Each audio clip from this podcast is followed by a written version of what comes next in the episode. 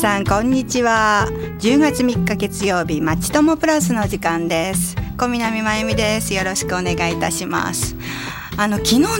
運動会がすごい多かったんですよね結構ね。でファミリーサポート私やってるんですけどそのあのお世話しているお子さんのお母さんから「東京走で1位だったんですよ」とかってお聞きして本当に自分のことのように 嬉しかった。昨日でした。さてさて第一月曜日「まちともプラスは」多摩小平保健所の方をスタジオにお招きしてお話を伺っているという時間なんですけれども今日は東京都小平児童相談所の大越あずささんをあのスタジオにお招きいたしまして今日は児童虐待防止推進月間についてというお話を伺っていくという時間になっております。皆様どうぞ最後までねお聞きください。大越さんこんにちは。こんにちは。今日はよろしくお願いいたします。お願いします。はいあの児童虐待防止推進月間っていうことですけれども、はい、そのことについてまずお話を伺えますか？はい皆さんはじめまして東京都小平児童相談所の大越と申します、はい、来月 11, 11月は児童虐待防止推進月間です、はい、今日は皆さんに児童虐待とは何かなぜ起きるのかどのくらい起きているのかどうしたら防げるのかといったことそれから児童虐待防止推進月間についてお話をさせていただきます視聴者の皆さんに子育て中のお父さんお母さんに関心を持っていただいて、うん、自分たちにできることは何だろうと考えるきっかけにしていただければ幸いです、はい、ご質問もいくつかいただいておりますのでその質問にお答えできればと思っています。どうぞよろしくお願いいたします。はいよろしくお願いいたしますね。リスナーの皆さんからもねいろいろとねあの質問をいただいているので後ほどお答えいただこうと思うんですけれども最初にその大越さんがお勤めになっている、はい、あの児童相談所っていうところなんですけども最近ねやっぱりニュースとかテレビのニュースとか新聞とかで児童相談所っていう言葉って本当に目にしたり耳にしたりすると思うんですが具体的には一体どんなお仕事をしているところなのかっていうことをちょっと簡単に教えていただけますか、はい、はい、えー、児童相談所は児童福祉法という法律に基づいて設置されています、えー、東京都内には現在11カ所の児童相談所が設置されていて、えー、18歳未満のお子さんのさまざまな相談を受け付けています、お子さんの発達や障害に関する質問相談しつけの方法で悩んでいる親御さんからの相談、はい、親御さんの病気や経済的な問題で子育てを続けることが難しいといった相談、うん、それからお子さんの非行に関する相談を受け付けています、でその中で最近多い相談が虐待に関する相談です。ああそうなんですか。なんか虐待のことについて扱ってるっていうことが本当にあのよくね最近耳にするので、はい、それが多いのかなと思いがちですけれども子どものことならいろんなこと何でも相談できるっていうところなんですね。はい、ねでそういうその中で、はい、あの全国にたくさんあると思うんですけれども私たちの住む地域を管轄しているのが小平児童相談所っていうことになるんでしょうか、はい、じゃあその小平児童相談所について少し教えていただけますか、はいえー、小平児童相談所は西武新宿線花小金駅から徒歩10分のところにあります、うん、えー、多摩小平保健所と同じ建物になっています、はい、はい、えー、管轄している地域は北多摩地区の9つの市です、えー、西東京市小平市東久留米市清瀬市東村山市、うん、東大和市武蔵村山市国分寺市小金井市です。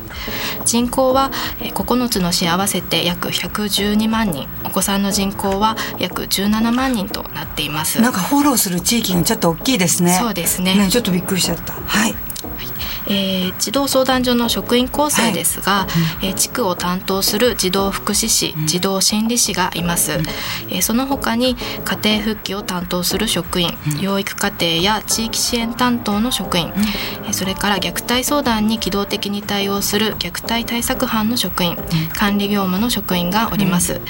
で非常勤ですが弁護士医師もおりますはあ、いろいろな職種の方がいらっしゃるんですね。そうですね。ね弁護士さんとかお医者さんもいらっしゃるってちょっと、はい、あのちょっと驚きですけど、大越さんは、はい、とっても若くて。はい綺麗でなんか話してるとあのなんか話聞いてもらうだけでねすごいこっちの方がほんわりあったかく落ち着く感じなんですけど大林さんはどんなお仕事なさってるんですか、はい、私は、えー、この中で、うん、えーと、虐待対策班の職員をしております。わかりました、はい。そういい感じなんですよ皆さん。あのねお見せできないのが残念ですけれども。はい。すいません。では最初にお話をいただきましたが、はい、毎年11月は児童児童虐待防止推進月間っていうことでしたよね、はい、ででは児童虐待についてお聞かせください、はい、お願いします、えー、児童虐待は、えー、身体的な虐待、うん、ネグレクト心理的な虐待、うん、性的な虐待の4種類に分けられます、はい、えー、身体的な虐待とは、えお子さんを殴ったり蹴ったりするすること、家から締め出して帰ってくるなということも身体的な虐待にあたります、はいえネグレクトは、えお子さんにご飯を食べさせない、家の中がゴミだらけ。お子さんだけで夜間に放置するといったお子さんの養育十分にしてあげないことなどです、はい、え心理的な虐待は「お前なんか生まれてこない方が良かったんだ」とか「バカ死ね」などお子さんの心が傷つくような罵声を浴びせることなどです、はい性的な虐待は体を触るといった性的な行為をしたりお子さんを卑猥な映像の被写体にしたりすることです。はあ、なんか4種類そうやってちゃんと分けられるんですね。はい、でどの種類の虐待の相談が多いとか最近はどういう傾向になってるとか、はい、そういうことはありますか、はいえー、平成26年度の東京都の統計になりますが、はい、多い順に心理的な虐待が虐待全体の39%、はい、身体的な虐待とネグレクトがそれぞれ29%、うん、性的な虐待が2%弱となっています。平成12年に児童虐待の防止等に関する法律が交付されて以降、う全国的に児童虐待に関する相談の受理件数は増え続けています。はい平成27年度においては小平児童相談所が受けた相談の件数が1970件でしたが、うん、そのうち虐待に関する相談の件数は755件で38%を占めています。虐待に関する相談は年々増えているというところが現状です。ああそうですか、はい、このじゃあ地域その小平あのー、相談所にねおよ寄せられる相談という全国的に見て平均的なんですがちょっと多いとか少ないとかあるんですか？まあ、東京都は数が多いんですけれども、うんはい、都内の中では平均的な数になっています。はい、わかりました。はい、であの相談が増えているっていうねお話が今ありますけ、はい、ありましたけれども虐待はなぜそんなに最近増えているんでしょうか？はい、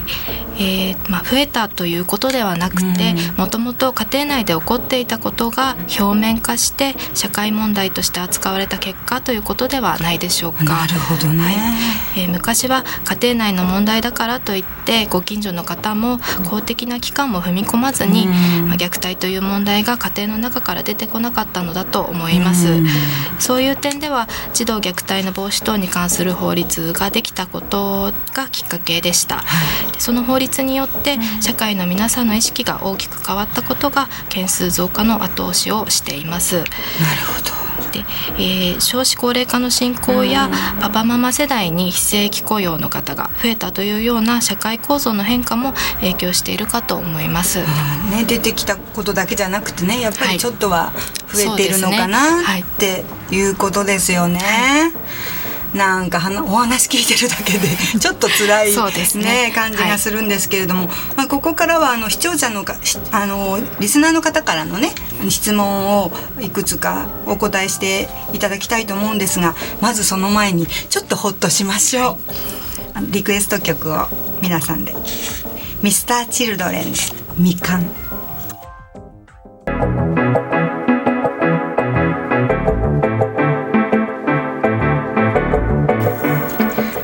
今日はスタジオに東京都小平児童相談所の大越あずささんをお招きして児童虐待防止推進月間についてお話を伺っています。さて後半はあのリスナーの方からの質問にお答えいただこうと思いますので、よろしくお願いいたします。はい、まず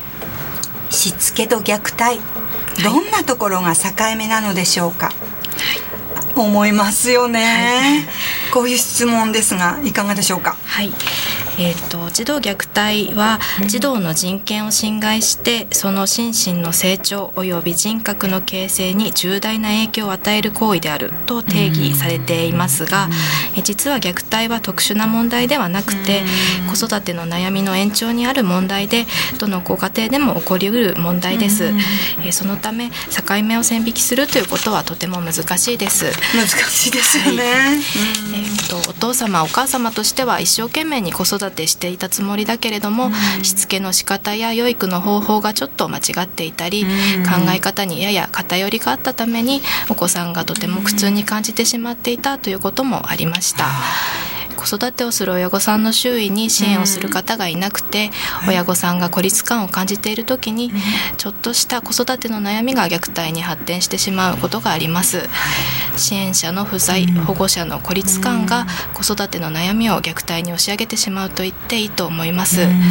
そういう点では親御さんを取り囲む方々のちょっとした励ましやアドバイスで虐待に発展することを防げたという事例もありました。なるほどね。本当に難しいですよね、はい、子供育ててと腹立つ時は腹立つんだっていうのが本当にあの経験者は語るっていう感じですけれども、ね皆さんもね一緒にねちょっと考えたらいいと思いますね。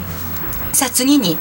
虐待の兆候ってどんなところで分かりますかっていう質問が寄せられていますが、はい、分かんないですよね周りで。ちょっと分かりにくいのでそのこともちょっと教えていただけますか、はいえー、児童相談所に寄せれ寄せられるご連絡の中には、うん、お子さんの尋常でない泣き声が聞こえる、うん、親がものすごい怒鳴り声を上げているというものがあります、うん、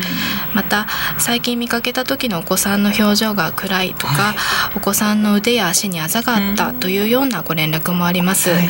市民の方の普通の感覚でこれはおかしいな心配だなと感じたことを大切にしてください、まあ、これはおかしい心配だなと感じた時には児童相談所や各市にある子ども家庭支援センターにご連絡をしていただければ幸いです、また昨年から189いち早くという3桁の相談先もできました、189は110番や119番のように覚えやすく連絡しやすい番号になっています。そうですねはい、なんか189ってあのみんな皆さんのご家庭の電話の横とかあの携帯にね、ね、あのね登録しておくとね すごいいいかもしれないですね。でもねやっぱりね今もおっしゃったようにねおかしいなって思うんだけどその判断って本当に難しいなって思うんですね。すね。やっぱり私もあのご近所でね怒鳴り声とかあの子供の泣き声とかそういうのも本当にあの子供を育ててる上で聞いたこともありますけれども大きくなってみたら皆さんね普通になってるとかいうこともあるし難しいんだけれどもおせっかいでいいってことなんでしょうか？はい、はい、そうですね。わかりました。じゃあおせっかいをね続けようかなみたいな 感じですけれども、はい、次の質問です。親が子供を虐待しないようにするためにどんなことが必要でしょうか？アドバイスを受けられる場所はあるのでしょうか？って、うん、切実ですね。こういう質問が寄せられていますがいかがでしょうか、はいと親御さんが子育てのことで悩んで、その悩みを一人で抱えていると、どんどん辛くなってしまって、親子の関係が煮詰まっていってしまいます。はい、で子育てに悩んだら、子育ての先輩やママ友に相談してみてください。えっと、また身近な相談機関にもぜひ相談をしてください、もし皆さんの周りに子育てのことで悩んでる方がいらっしゃったら一声かけてあげてください、はい、また身近な相談先を紹介してあげてください、お子さんが小さければ市の保健センターや子育て広場が身近な相談先です、はい、学齢期のお子さんであれば学校の先生に相談をすれば、スクールカウンセラーの方や教育相談室などを紹介してくれます、はい、もちろん子ども家庭支援センターや児童相談所にも相談できますので紹介をしてあげてください。はい。なんか子育て途中のお母さんはもうどんな小さいことでも悩んだら、あの恥ずかしがったり、ためらわないで相談した方がいいってことですね。ね。ね。相談したからってなんかねあのマイナス点とかつくわけじゃないですもんね。ね。はい、もう相談しましょう。そして私たち子育てが終わった世代は相談先を教えてあげられない自分たちが知らないっていうことがちょっとあると思うんですね。そこを世界おばさんとしてはあの市役所でもいいからそうですね。ね、はい、さっきの、えーとはい、189が市役所に相談するおせっかいさを持ちましょうっていうことですね。わかりました。はい。ではここまではあのリスナーの皆さんのね質問に答えていきましたがまだ児童虐待防止推進月間のことに戻りたいと思いますがこれは全国各地で行われているのですか？はい、えー、11月児童虐待防止推進月間で、うん、えー、全国各地で児童虐待防止のキャンペーンが行われます、はい、えー、児童虐待防止のシンボルマークはオレンジリボンです、はい、オレンジリボンの起源は平成16年に栃木県小山市で3歳と4歳になる2人の兄弟が、うん、何度も父親の友人から暴行を受けて最後は橋の上から川に投げ込まれ命を奪われるという痛ましい事件が起きたことがきっかけです、はい、翌平成17年に栃木県小山市のカンガルー小山という市民団体が二度とこのような事件が起こらないようにという願いを込めて児童虐待防止を目指してオレンジリボン運動を始めました、は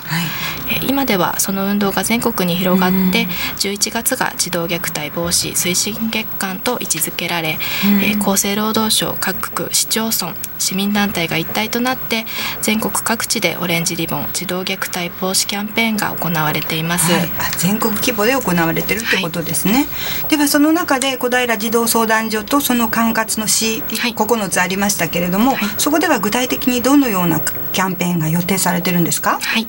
えー、小平児童相談所では、うん、児童虐待防止推進月間の期間中、うん、多摩小平保健所1階のロビーに、うん、児童虐待防止のためのパネルを展示してリーフレットやオレンジリボンおせっかいくんなどのグッズを配布する予定です、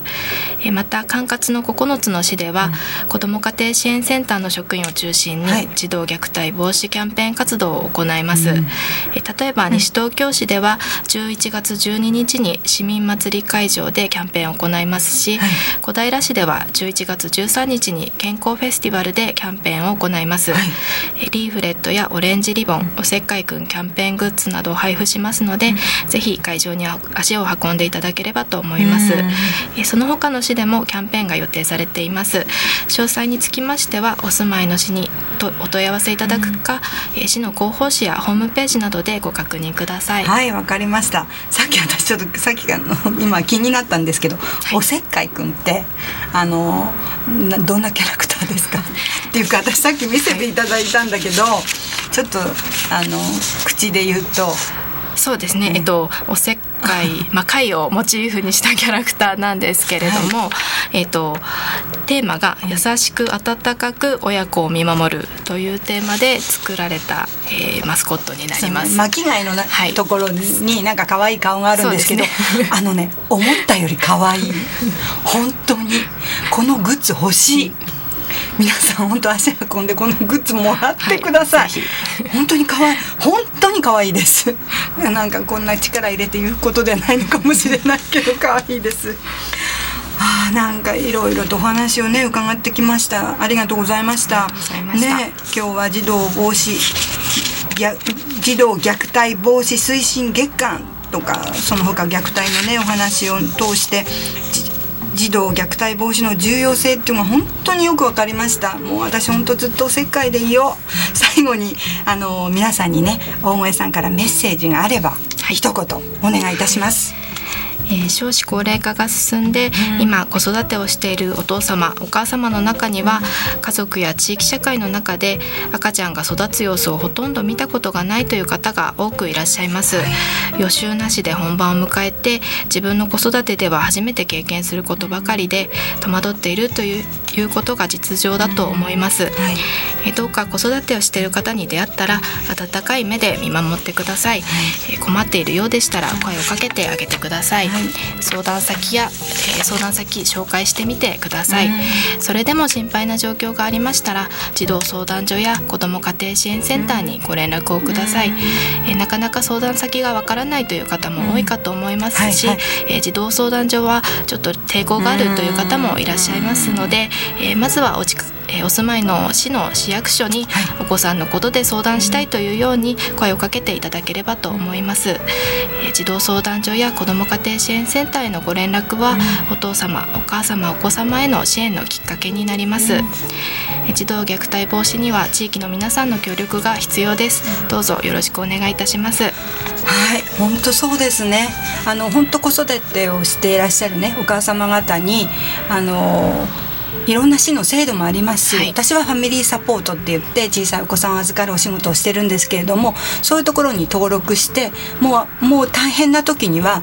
そういうおばちゃんに来てもらってください。あの何の用事もなくってもちょっとお外でお茶飲むだけでもいいんですよ。私たちは伺うし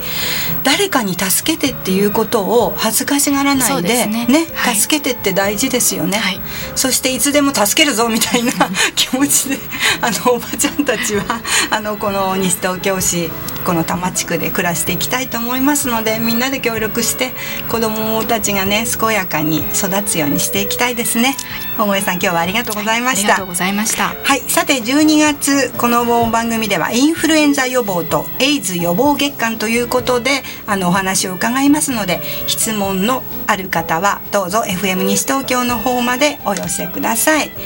さあでは最後にこちらも大江さんからのリクエストですがあのミスターチルドレンのサインを聞きながらお別れしたいと思います。皆さんまた来月。ではさようならありがとうございました。